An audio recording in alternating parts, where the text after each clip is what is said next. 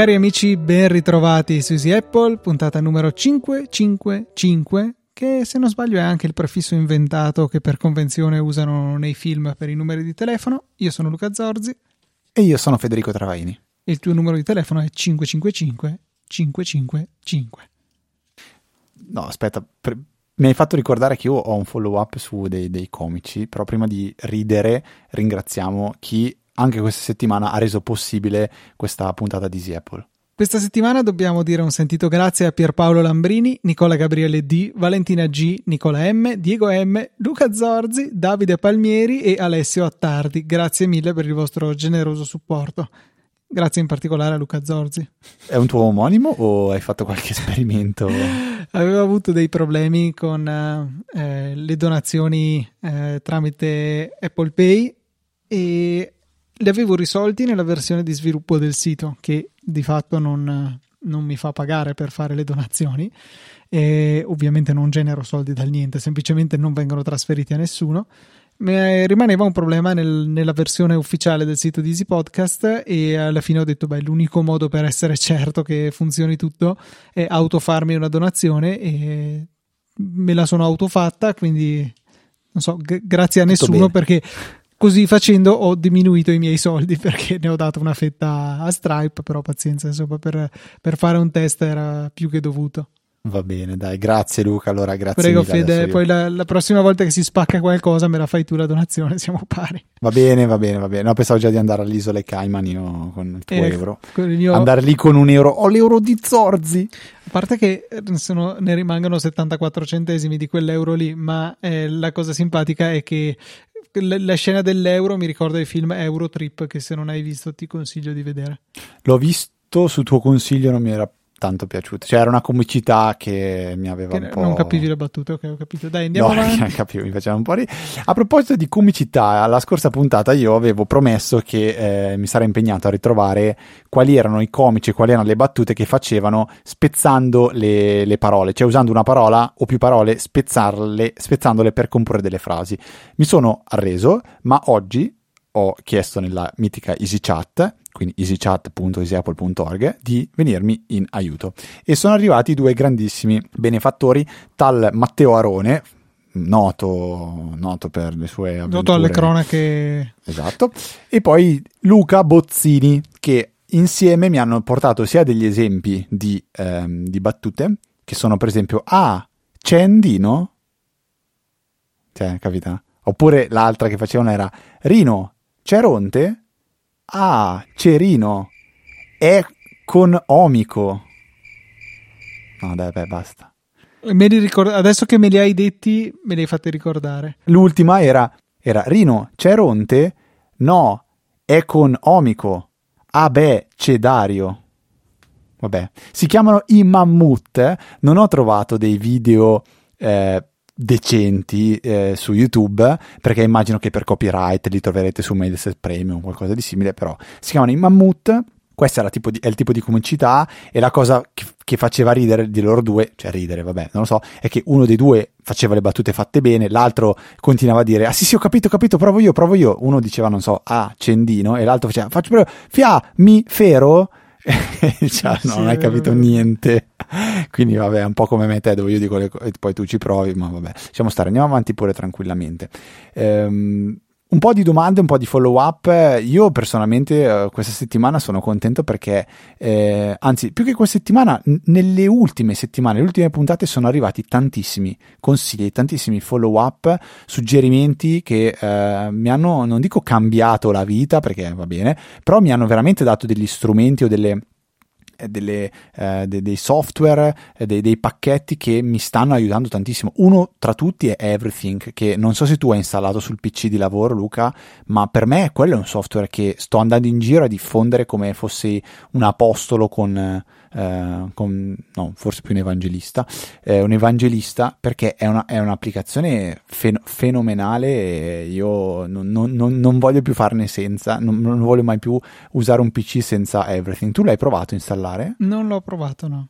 No, guarda, fidati, provaci perché è una svolta secondo me, soprattutto quando poi sai a che fare con magari volumi di rete dove ci sono file dispersi di ogni tipo e per trovarli è sempre, sempre un chiedo, poi provo, poi no, poi everything è un qualcosa che mi ha mm, veramente mi ha, mi ha, svoltato il modo in cui utilizzo eh, Windows. La vera svolta sarebbe non doverlo più utilizzare, ma sappiamo di chiedere troppo. Però io ti dico che lo, lo, sto, forse perché sto invecchiando anch'io, Luca, però lo sto digerendo sempre, sempre di più e non, non, mi pesa così tanto usarlo. Forse perché sto portando, a, sto portando tutte quelle conoscenze, quelle, quelle, quegli strumenti che ho imparato a usare su Mac, eh, li sto cercando di portare su Windows. È ovvio che tipo su Windows per me ogni volta che apro un terminale è la morte, anche solo per una banalità. Quando apro un nuovo terminale, un command prompt, un po', eh, non, non tiene in memoria i comandi fatti nella sessione precedente. Ti svelo un segreto. VSL, Windows Subsystem for Linux e... Ok, e però sì, sì, no, sto parlando, ma apro il command prompt, io faccio principalmente un'attività che faccio tanto è quella di connettermi SSH a delle macchine che ci sono in azienda, cioè eh, eh delle Raspberry, tutte le volte non posso usare né CTRL R né la freccia su per vedere il comando precedente, cioè la morte, okay, la morte. Per questo ti dico Windows Subsystem for Linux che così usi una shell normale, in alternativa se lo scopo è solo connetterti in SSH usa Putty piuttosto che almeno ti metti tutti i preset per i vari server a cui connetterti. vero, poi... no, no, vero, vero, ma io ho anche Putty, poi se non sbaglio ho scoperto, forse è una scoperta che ho fatto involontariamente che esiste eh, Windows PowerShell che, um, che è leggermente meno peggio. Però dovrebbe avere questa funzione, se non sbaglio, cioè col su dovrebbe tenere in memoria i comandi fatti in precedenza, non ne sono sicuro, però la cosa che la banalità che un terminale del genere non ha questa funzione, mentre in Windows 11 che ho installato sul PC di casa eh, c'è, cioè con Windows 11 la freccia in su che tiene in memoria la cronologia dei comandi c'è, quindi Deo grazie a qualcosa hanno hanno fatto. Davide ti ha mandato anche un follow up via mail riguardo a Everything. Suggerisce di provare, eh, visto che l'interfaccia grafica è effettivamente piuttosto Davide ha usato una bellissima parola, anacronistica, io invece dico un'altra parola, cioè un pugno in un occhio, e lui suggerisce la Everything Toolbar che si scarica gratuitamente da GitHub, vi lasceremo il link nelle note della puntata, e permette in poche parole di piazzare Everything al posto della barra di ricerca di Cortana che c'è di fianco al pulsante Start, e, e quindi insomma di rendere più utile quella barra di ricerca che occupa metà della taskbar su Windows, per appunto andare a utilizzare Everything come diciamo motore di ricerca interno al vostro computer. Grazie mille Davide per il follow up. Mamma mia, bellissima, questa da vedere assolutamente. Mi ero perso questa mail, ma è arrivata adesso praticamente, giusto? Sì, è Mentre stiamo registrando. Tre ore fa, no, tre ore, 20, tre ore e cinque minuti fa rispetto all'istante attuale. Ok.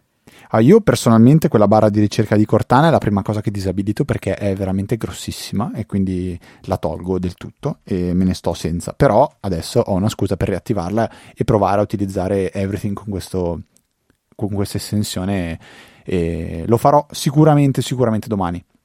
Ma un altro follow up, un consiglio che è arrivato nella EasyChat eh, ed è secondo me veramente molto molto valido, è arrivato da Gianmarco e dice piccolo follow up riguardo il trasferimento cross platform di file. Da un po' di tempo uso Snapdrop, che è un clone di AirDrop che funziona interamente all'interno di un browser. Si può, si può anche stare in casa, come ho fatto io, comodissimo. Cioè, io la scorsa puntata vi ho detto usate Documents che aprite un, web, un server WebDAV, vi collegate, QR code, password, eccetera, eccetera. Ehm, Snapdrop non è secondo me un sostituto di questo perché eh, io comunque poi i file da qualche parte li devo tenere e posso tenerli in documents tranquillamente. Qual è però la figata di Snapdrop? È che veramente apri sul browser eh, la pagina di Sna- Snapdrop, apro la pagina di Snapdrop sull'iPhone o sull'iPad, mi sono messo qua la scorciatoia perché non c'è un'applicazione nell'App Store, ma visitate il sito, poi lo aggiungete alla home e ce l'avete lì, e compare proprio un'interfaccia tipo radar, tipo airdrop, e, um, l'airdrop quello vecchio però, non quello, le ultime grafiche, Viene, vengono mostrati i dispositivi che ci sono connessi a airdrop nella rete locale in quel momento lì, tutti hanno un nome in codice, quindi non si chiamano iPhone di Federico, iPhone di Luca, PC di Luca, PC di Federico, così, ma si chiamano tipo, non so, Dragon eh, Slayer e eh, quando lo apri ti dice guarda che tu sei, individu- sei, identificato nella rete come Dragon Slayer, quindi all'altra persona dici manda il file a Dragon Slayer. Puoi mandare qualsiasi tipo di file, eh, viene inviato in maniera proprio senza eh, senza nessuna password, senza nessuna richiesta, si chiede solo una conferma di voler salvare i file. In caso di file multipli è possibile anche di accettarli uno alla volta e funziona, cioè proprio it just works. È una di quelle cose che subito ho detto anche ai colleghi, guardate che se avete bisogno di trasferire rapidamente, a me capita spesso le foto, io cosa faccio? La foto uso, l'ho raccontato più e più volte, uso Google Photos come tramite, lo, lo uso come, come, tramite perché faccio le foto, poi apro Google Photos, dal computer mi collego a Google Photos e mi prendo le foto, eh, che sono anche già leggermente compresse, quindi può, può tornare utile questa cosa. Io viceversa sul PC del lavoro, quando devo fare questa stessa cosa, trasferire una foto, le carico su OneDrive che ho attivato anche che mi sincronizza il desktop e i documenti e quindi me lo faccio comparire sul desktop. Su macOS ovviamente il problema non si pone perché apro l'applicazione foto se me la trovo. Chiaro, chiaro, chiaro. No, però con Snapdrop puoi fare qualsiasi cosa, cioè un PDF, un, un, un MP3 No, diciamo che il vero vantaggio è per esempio che la foto, cioè mentre tu su Google Photos io tramite OneDrive li posso trasferire sul mio computer, posso mandarlo facilmente al computer di altri a patto di essere sulla stessa rete, cosa che vero. non è detta, per esempio il mio iPhone al lavoro è su una rete ospiti che è completamente separata dalla rete dei PC. Esatto, è questo che volevo dire, cioè ti devo mandare un file, non voglio mandartelo via mail, non voglio caricartelo su un server, ti dico apri Snapdrop, dimmi come ti chiami, ti mando il file chiuso. Però cioè, appunto funziona solo se sei nella stessa rete. Sì, funziona se nella stessa rete, sto parlando infatti a livello, a livello aziendale ed eventualmente se uno non vuole passare per ehm, l'internet, diciamo, si può eh, ostare eh, in casa. Eh, dovrebbe esistere anche una versione per Docker, quindi il classico Raspberry con sopra Snapdrop in modo che eh, gli date anche un URL, un indirizzo IP ovviamente che, che volete voi, una, una, pagina per raggiungerlo all'interno della rete locale e i file non transitano neanche per mh, mm, diciamo così, i server di eh, Snapdrop, se passano per i server di Snapdrop, penso proprio di sì. Eh, tecnicamente. Quindi un altro consiglio che trovo veramente eh, ottimo. No, dovrebbe, credo che funzioni con WebRTC e crei una connessione peer-to-peer. Quindi... Tra i due. Allora, qual è il vantaggio di self-hostarlo? che non ti aiuta, cioè che non ti connetti fuori dal tuo, dal tuo giardinetto, che loro non sanno che la tua rete sia mai connessa a quello, forse aiutano a, a trovarsi i dispositivi, non lo so, ma non credo proprio che loro vedano i file, anche perché insomma credo che sia andato troppo veloce il trasferimento. Ok, ok, però non lo so, però diciamo che esiste anche questa soluzione, si può, si può implementare. Poi abbiamo un altro follow up eh, riguardo al eh, discorso diciamo VPN che, di cui parlavamo la scorsa volta. Eh, noi abbiamo parlato, se non sbaglio, di Tailscale. E, Simone ci scrive che è simile e molto efficace anche Zero Tier, che tu tra l'altro Luca mi dicevi conosci. Sì, eh, era probabilmente quello che non mi veniva l'altra volta. Eh, Nebula, Tailscale, Zero Tier sono tutti parte diciamo di una stessa famiglia e, e tutti hanno una, una, versione gratuita per chi non ha bisogno di troppi dispositivi tendenzialmente eh, dateci un'occhiata, secondo me sono, sono, validi e come ripeto sono estremamente comodi per quelle situazioni in cui non si ha la possibilità di avere un IP pubblico e quindi tramite per carità l'aiutino del cloud di questi fornitori diciamo si riesce però a creare una VPN totalmente protetta, il loro cloud aiuta, to- aiuta solamente a mettere in comunicazione i nodi che poi si arrangiano, vanno via direttamente tra di loro.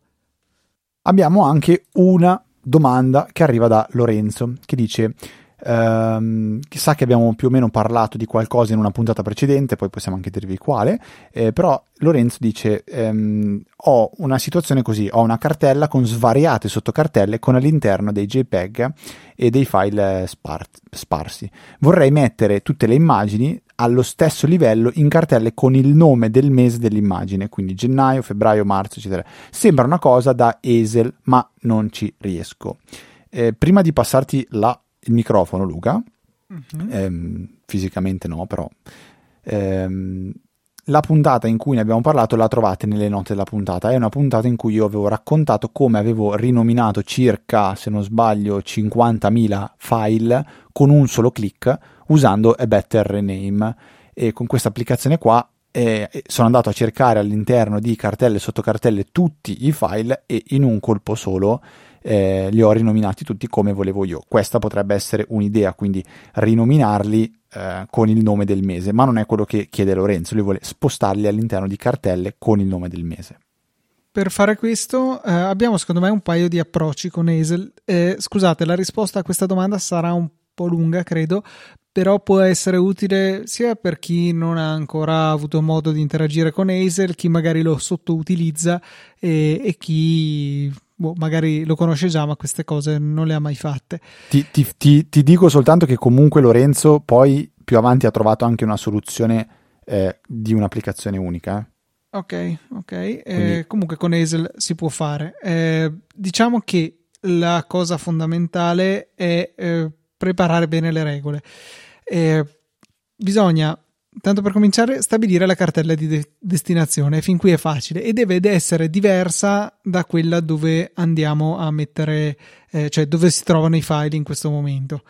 Per la sorgente ci sono due modi, secondo me. Il più semplice è avere una cartella mh, di parcheggio, insomma, dove buttare i file in modo che eh, Hazel poi possa andarli a sistemare oppure si può usare la cartella dove già sono con un po' di accorgimenti.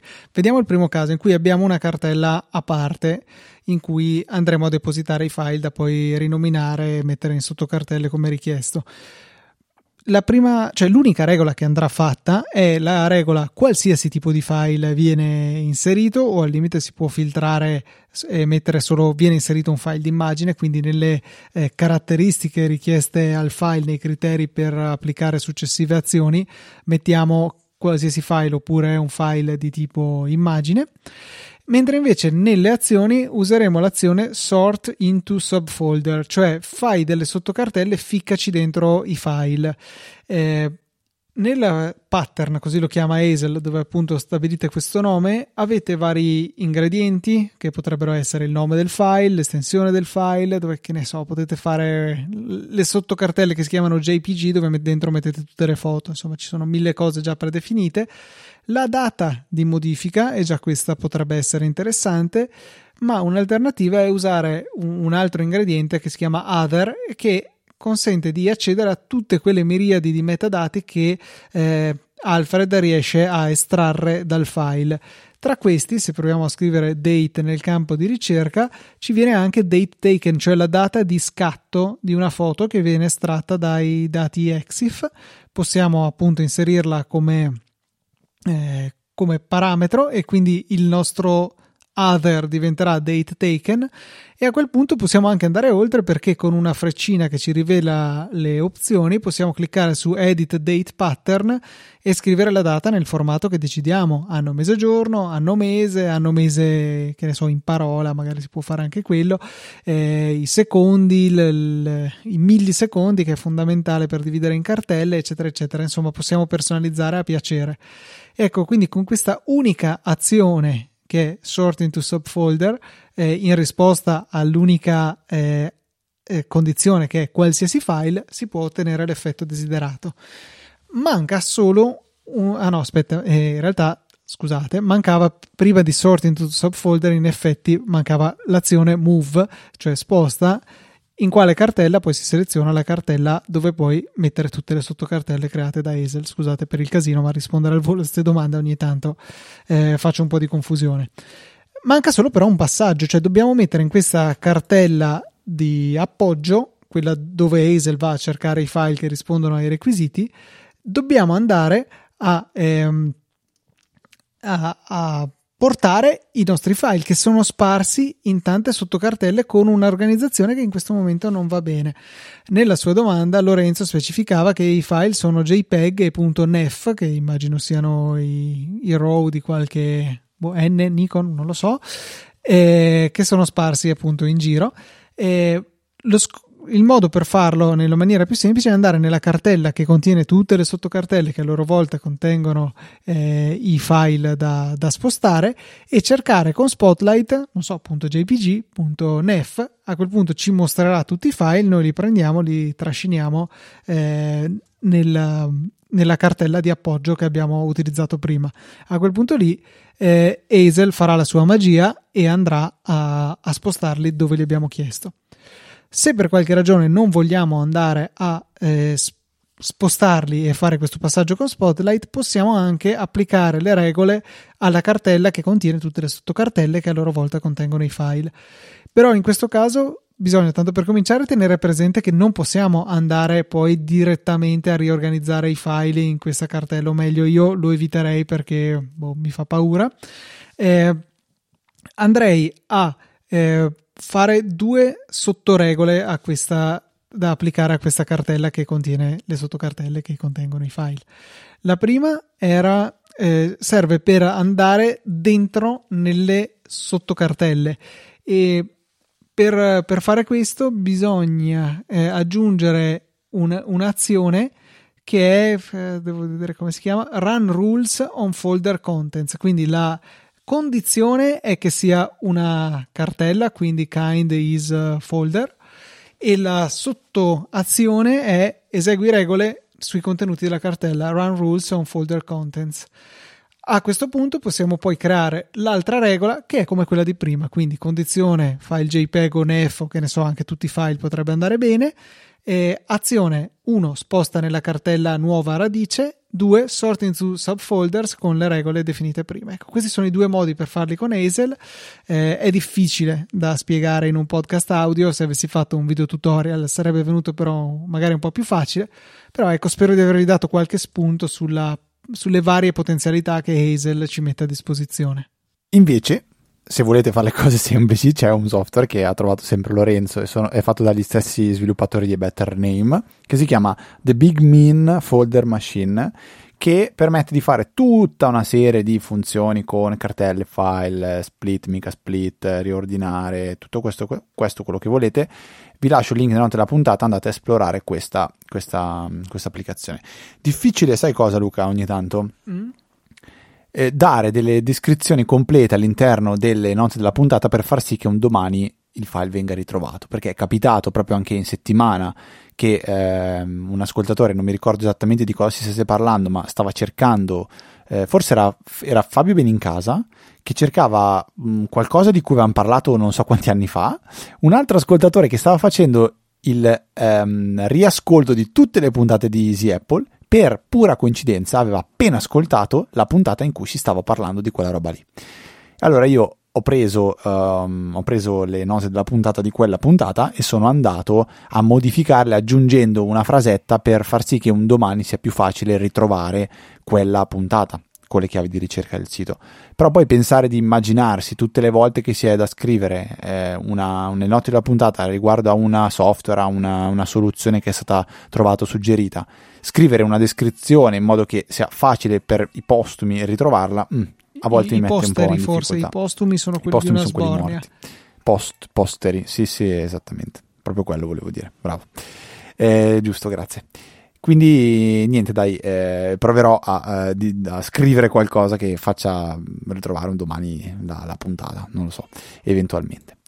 St- stamattina eh, probabilmente ci siamo letti nel pensiero, eh, in realtà no perché tu l'hai scritto un po' di tempo fa, eh, cosa succede? Che eh, su Instagram mi compare un reel di MKBHD, quindi Marques Brownlee, dove fa vedere tre cose che assolutamente non conoscevi dell'iPhone, quei video che a me danno già un fastidio solo quando inizio, perché la maggior parte delle volte sono delle porcate, delle boiate galattiche. In realtà, la prima di queste tre, tre cose non la conoscevo e non la conoscevi neanche tu, mi sa. L'hai scoperta ed è molto utile.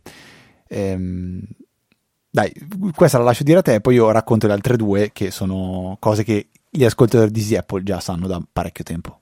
In realtà questa qui era una di quelle cose che avevo scoperto ma parecchio tempo fa eh, e che mi uso regolarmente e ho pensato cavoli questa devo condividerla con gli ascoltatori di Easy Apple perché non è immediata, non è logica però funziona ed è comodissima quando serve.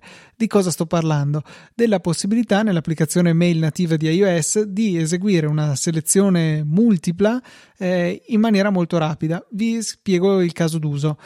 Eh, ho tutta la rete di casa monitorata tramite Zabbix, il che implica che certe volte se faccio qualche cosa di sbagliato, Zabbix se ne accorge e mi manda un numero elevato di mail a segnalarmelo perché non mi sono mai sbattuto adeguatamente a impostarlo nella maniera corretta e quindi eh, ci sono anche avvisi ripetuti, che ne so, se si spegne un server si scollega evidentemente anche la porta dello switch a cui è collegato è, collegato e mi arriva quindi occhio che non arrivo al server, accidenti è spenta la porta dello switch, ma sul server stavo monitorando che fossero aperti questi tre programmi, mandiamo tre mail per tutto questo, insomma a volte si creano degli effetti a catena che fanno sì che io mi svegli con 50 mail da Zabbix da eliminare, è piuttosto tedioso da fare e quindi mi sono reso conto che se si va nella lista delle mail ricevute e si scorre verso il basso con due, ri- con due dita, si entra rapidamente nella modalità selezione multipla che eh, appunto va ad aggiungere spunte di selezione per tutte queste queste mail che vado a selezionare. Non solo, è anche possibile eventualmente dopo aver ingaggiato questa modalità, cosa che si può fare anche col tasto modifica in alto a destra, scorrere col dito, un dito solo a quel punto, sopra alle, uh, alle spunte vuote che compaiono a sinistra dei messaggi. È davvero comodo perché giunti alla fine delle vostre 50 mail premete il cestino e non avrete più a che fare con quelle mail. Oppure se siete come Fede le archiviate, chissà che per caso non vi serva andarle a ricontrollare. Ma sì, ma che, che, che, problemi ti dà archiviarle? Poi il giorno che devi fare magari pulizia, fai due ricerche smart e cestini tutto quello che ci metto cestinare. meno a cancellarle volta per volta che a dover pensare dopo a come farlo. Oh, se ci pensi, probabilmente cambia poco. No, cambia Però, niente perché io elimina eh, come opzione predefinita. Sono molte più le cose che elimino rispetto a quelle che tengo. Ti faccio un esempio di email e mi dici se la cancelli o non la cancelli. Uptime la cancello. Robot. Uptime Robot la cancelli? Sicuramente sì. Sì? E te l'ho detto prima oh. ancora di sentire cosa mi dicevi. Cosa me ne faccio di sapere che il 3 maggio del 2006 c'era qualcosa di non raggiungibile? Non lo so, io a volte, a volte dipende, a volte le, le, tengo, a volte le cancello, tipo pubblicità o robe simili, le cancello, ma altre io le archivio, cioè non so, tipo appuntamenti Esempio. di medici, così, li archivio e li cancelli. Amazon ti manda due mail. Uno, conferma dell'ordine. Due, il tuo oggetto è stato spedito. Tre, spesso il tuo oggetto è in consegna.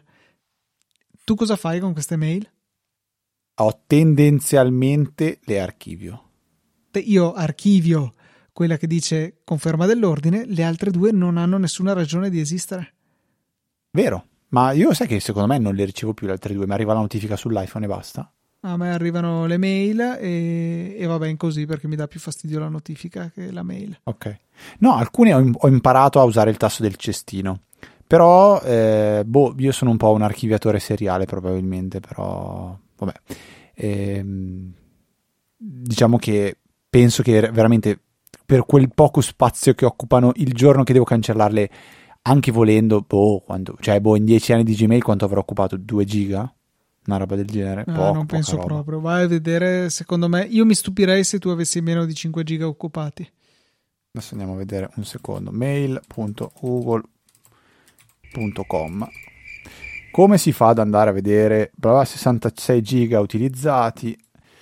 Uh, Gmail 4,59 giga. No, dai, non è che ci abbia, ci abbia sbagliato più di tanto. Sì, da quando ho sta mail qua, ripeto, cioè in questo momento ho eh, 66 giga e mezzo occupati su 102, quindi da un lato ti dico ma sì, cioè finché c'è spazio. Ripeto, non, sto già facendo un po' di, criter- di, di, di eliminazione con criterio, eh. però non tutto, non, non tutto onestamente. Cioè, vogliamo, vogliamo, vedere le ultime mail che ho archiviato? non penso sia di interesse. A parte che dove sono quelle mail, le mail archiviate? Boh, boh. Sono in tutti i messaggi. Fatture di Apple, le archivi o le cancelli? Le cancello, cioè fatture alla fine io Però ricevo quelle fat- dello storage di iCloud, boh, le butto via, non frega niente. Mm. Non lo so, eh, mi è capitato a volte che andando a ricercare delle cose vedevo se... se- cioè, mh, qualche volta mi è tornato utile, quindi vabbè. Però al di là di questo ci sono gli altri due consigli che dava MKBHD su Instagram. Ehm, uno era quello del, eh, del- dell'applicazione Note che permette di utilizzare la fotocamera per riconoscere il testo e riscriverlo direttamente nell'applicazione Note. Quindi ehm, una specie di OCR però molto avanzato e, funziona veramente bene quella, quella funzionalità in, in iOS. Non mi è mai capitato di usarlo, però ho a mente che il giorno che mi, do- mi deva servire mh, cioè, so, che, so che c'è. L'altra funzione invece, eh, anche questa ne abbiamo parlato in lungo e in largo su Easy Apple, che è quella del eh, single tap o doppio tap sul dietro dell'iPhone per richiamare delle funzioni, delle scorciatoie, ehm, un po' di, di varie funzioni. Io l'avevo per, per Satispay, poi l'ho disattivata in funzione in favore del widget, per esempio. Luca, tu ce l'hai attivo, non mi ricordo per cosa il, il tap. Connettere eh, le AirPods. Ecco, quindi questa è un'altra funzione che, che abbiamo assolutamente attiva. E nuovo capitolo. A proposito di scorciatoie, la scorsa puntata abbiamo testato che effettivamente funziona quella che è creato per eh, mandare una notifica al- a me nel caso in cui alle 3 non è ancora pianificata una programmata la puntata di Easy Apple. Volutamente eh, ti avevo scritto, ho detto aspetto di ricevere la notifica eh, per vedere se funziona tutto. Però c'è alla fine una limitazione, forse che avevamo già detto, che è eh, legata al fatto che la, la scorciatoia parte se e solo se il tuo iPad è connesso a internet. Dipende dal tuo iPad perché in questo caso è l'hub. Eh, non pensi che questa cosa potrebbe essere eh, passata a un Apple TV? Mm, no, cioè l'Apple TV non esegue shortcut, quindi... Eh no, esatto. No, no, no, no, no, non sto dicendo Ah, cioè, tu che dici- tu potresti farlo. Cioè, in, in via del tutto teorica, un po' come quando Maurizio nell'ultima puntata del saggio podcast dice che i i- gli schermi che hanno Apple, l- il- lo studio display, ha un processore più potente dell'Apple TV. Se non sbaglio, è saltato fuori che ha dentro 64 GB di memoria. Ah, la me lo 13 con 64 giga di, Cioè, di storage. Sì, è una, più- un più di un iPad Apple base. TV. Più di un Apple TV, praticamente. E eh, non è- può fare l'Apple TV. Sarebbe bello che lo faccia. Io allo stesso modo sto dicendo, l'Apple TV potrebbe fare, visto che fa già da hub, diciamo, per la, la- la casa, potrebbe eventualmente fare anche da hub per delle pos- poss- possibili automazioni di scorciatoie. Sì, cioè potenzialmente non le manca davvero niente, come dici giustamente tu, alla fine è più potente di, di tanti dispositivi, però boh, cioè, la vedo dura che Apple vada a confondere così tanto gli scopi, e intendo gli scopi funzionali, cioè le, le- le cose che fa un dispositivo con quelle che fa un altro. Però sarebbe comodo effettivamente. Certo è che mm, rimani sempre che cioè, sei dipendente anche dalla connessione di casa e tutto, cioè realisticamente l'iPad Beh. è carico e connesso, cioè questa funzione qua deve andare a finire su un server e prima o poi lo farò, insomma. Ok, Solo ma un che- server di casa è comunque dipendente dalla No, no, no, connessione no, di... un server fuori. Cioè potrebbe essere lo stesso server di Easy Podcast, per esempio, a fare questo Beh, controllo. perché io la stessa cosa ho detto, va bene, magari si riesce a buttare dentro Home Assistant. Non lo so, l'ho buttata lì. Eh, certo, sì, magari si può fare anche lì, però Quindi cioè, a quel punto, volevo uscire di casa. no, no, va, va- va- bene, esag- forse anche esagerato, eh, sicuramente più affidabile, però mi sembra un po' castrata da questo punto di vista l'Apple TV. Potrebbe dare una mano per questa cosa delle automazioni, come, come hub di, di smistamento, di, di- di- c- c'è tante altre automazioni che puoi basare eh, su trigger automatici mh, senza renderle le- necessariamente legate a iPhone e iPad, ma magari dire delego questo compito al- al- all'Apple TV, per esempio. Mm, non so, non so, era così un, ragionamento fatto, fatto al volo. No, eh, sarebbe molto carino, però appunto la, la vedo dura che Apple si spinga oltre, cioè probabilmente fa già qualcosa per quanto concerne le automazioni di HomeKit, mentre invece non credo che si spinga a lavorare per uh, automazioni più generiche che possono essere eseguite da shortcuts. Mentre mi, unisco alla, a gran voce alla, alla, alla lamentela richiesta di Maurizio di uh, rendere iPadOS un po' più, un po' più serio. Io continuo un po' a sognare nella possibilità di avere questo iPad che collega un monitor, gli attacca una tastiera e diventa effettivamente un Mac. Questa è la mia, la mia fantasia che secondo me comunque prima o poi arriverà. Lo faranno sicuramente.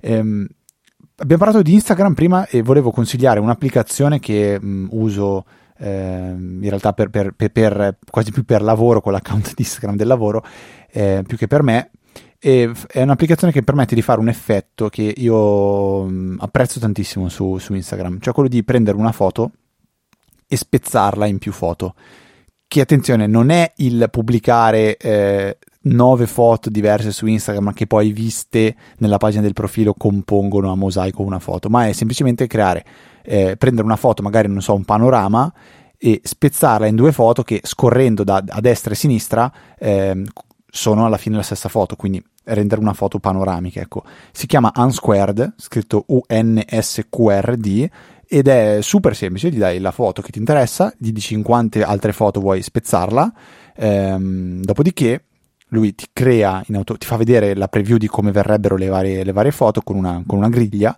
dato l'ok lui ti salva nel rullino fotografico le foto spezzate, a quel punto basta aprire Instagram, caricare le foto eh, create in questa maniera qua, dandogli l'ordine ovviamente corretto, e poi si ha quel, quell'effetto carino dove scorrendo le foto di un post eh, in realtà ehm, è fatto bene perché sembra la stessa foto che tu stai guardando in più, in più, in più riquadri.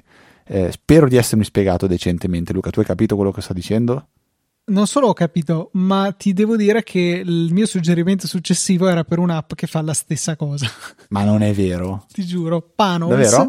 L'ho utilizzata questo fine settimana postando la mia prima foto eh, su Instagram dopo tempo immemore eh, perché sono stato a sciare per fare la mia ultima sciata della stagione. Sono stato sulla Marmolada dove c'è una bella terrazza all'arrivo della funivia con una bella vista, malgrado la giornata fosse un po' foschiosa come spesso capita in primavera, eh, però ho comunque fatto una simpatica panoramica che ho, eh, che ho, diviso in tre quadretti grazie a Panels e l'ho pubblicata su, su Instagram e, e, quindi buffo che, che sia stato eh, che, che, arriviamo la stessa settimana a suggerire due app per fare la, la stessa cosa senza neanche mettersi d'accordo, cioè, io ho aggiunto che questa applicazione Unsquared era per Instagram, l'ho aggiunto poco, poco prima di iniziare a registrare la puntata, quindi immagino tu non l'abbia vista. Eh, e tra l'altro risiede dentro le note, della, dentro la nostra to-do list dal 23 febbraio, quindi è un mese che è lì. Caso vuole che il giorno in cui ne vado a parlare proprio nella puntata in cui anche tu hai da, da raccontare un'applicazione simile. Sono quelle cose che però secondo me dovrebbe banalmente fare l'applicazione di Instagram da sola. Cioè, quanto ci vuole a implementare una roba del genere? Non, non lo so. Eh, però mi, mi, spiace che manchi questa funzione, anche perché secondo me è proprio è, è, un, è un tipo di contenuto che io vedo solo su Instagram, questa cosa della multipla foto che sembra una foto sola, cioè non la puoi usare per altre cose, per come la vedo io. È proprio sembra quasi na- nativa di Instagram, come, come se si è voluta questa cosa qua, però non permette di farla. Eh, non so se magari ci sono applicazioni by Instagram eh, ufficiali che permettono di fare questa funzione qua, perché ce ne sono alcune per creare i mosaici, magari, magari qualcuno poi ci, ci smentirà che, che in realtà eh, esiste un'applicazione che non è Instagram stessa, ma è fatta da Instagram. E, ehm, continuando con ehm, applicazioni, servizi, consigli, cose, cose, belle, oggi ne ho incrociata un'altra che si chiama Thread Reader App e l'ho incrociata leggendo un bel tweet di Dario Bressanini ehm, che era fatto in 7-8 7-8 diversi tweet, tutti concatenati l'uno con l'altro, fatti a, in maniera eh, totalmente manuale. E ehm, alla fine di questi tweet, la prima risposta era di un utente di Twitter che menzionava un account chiamato Thread Reader App scrivendo e scriveva please unroll, che è per, per favore srotola, detto in maniera proprio terra-terra. E ho andato, sono, ho andato, bene, sono andato a curiosare cos'è questo Thread Reader App ed è un'applicazione che permette di ehm, semplificare la lettura di questi thread, questi, questi, eh, questi discorsi che vengono fatti su, eh, su, su, Twitter in più step, in più tweet. Eh, basta menzionare uno di qualsi, un qualsiasi tweet all'interno di un, di un thread, menzionando questo account e scrivendo unroll. Eh, in automatico verrà praticamente creata una pagina web dove c'è tutto l'insieme dei tweet messi in un unico post. Qual è però, secondo me, il, il, la parte negativa di, di, questo servizio? Uno è che non ti, a me non, non mi ha dato il link direttamente dicendo guarda che è qui. Eh, ma ti, dopo ti, ti menziona, eh, esatto, mi è arrivata poco dopo una menzione eh, dicendo guarda che ti ho creato il, il, tweet, quindi questa parte diciamo che eh, è, è, è comoda, però ho dovuto prima registrarmi sul sito perché la prima volta non ha funzionato, poi mi sono registrato, ho fatto login con Twitter e um, a quel punto è iniziato a funzionare, però se clicco su quel link lì non me lo apre, perché vuole eh, che io sia loggato col mio account di Twitter, quindi non è che lo fa qualcuno e poi in automatico tutti gli altri possono andare a vederlo. E secondo me un po' questa cosa perde, fa perdere di, di appeal al, al servizio ehm, perché poi loro cosa vogliono fare? Vogliono giustamente, diciamo, cercare di eh, farti fare una donazione o di diventare un premium member che toglie tutte le pubblicità, perché sì, eh, viene creata un, un unico post, però spezzato da delle pubblicità. Quindi la scelta è leggo i tweet separati oppure leggo tutti insieme, ma con in mezzo la pubblicità. Non so quale delle due sia migliore.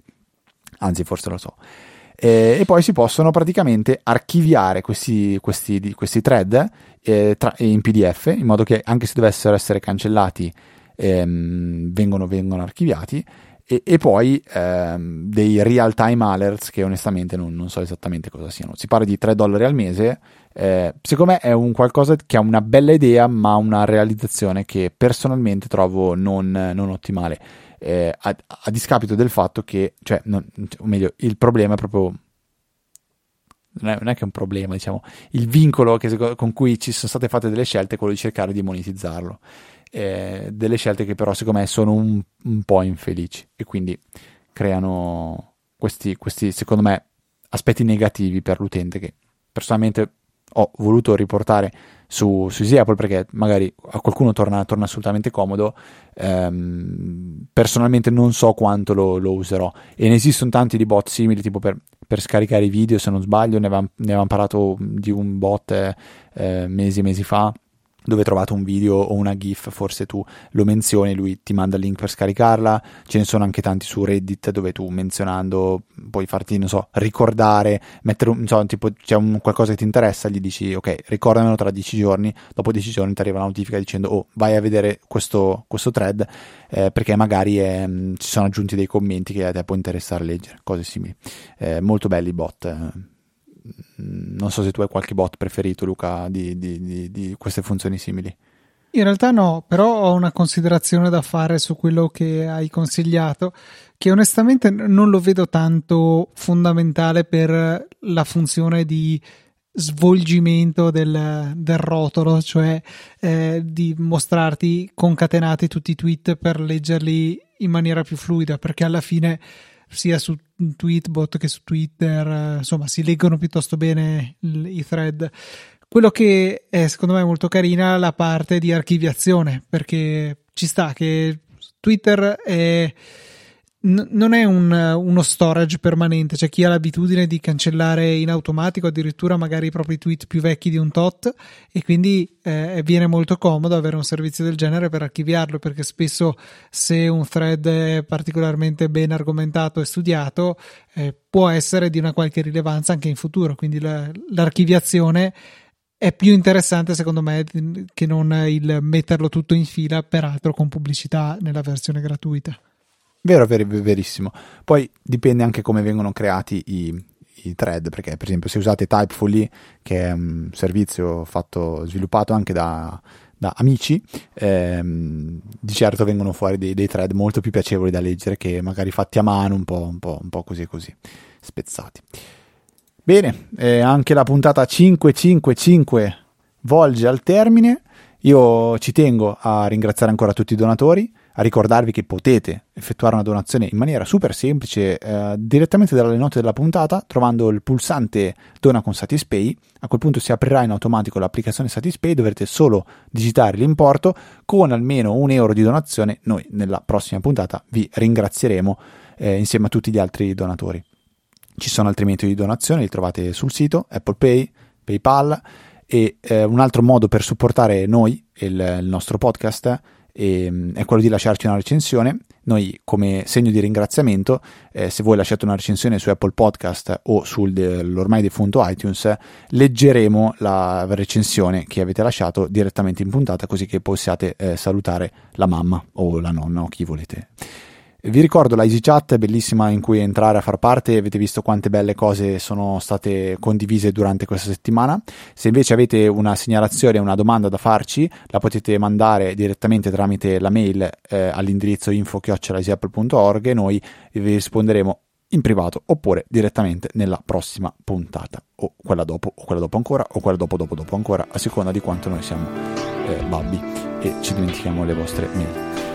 Eh, direi che per questa 555esima puntata è tutto. Ci trovate anche su Twitter ftravalucatnt, me ne stavo per dimenticare. Un saluto da Federico. Un saluto da Luca. E noi ci sentiamo venerdì prossimo alle, alle ore 17 puntuali con una nuova puntata di Easy Apple.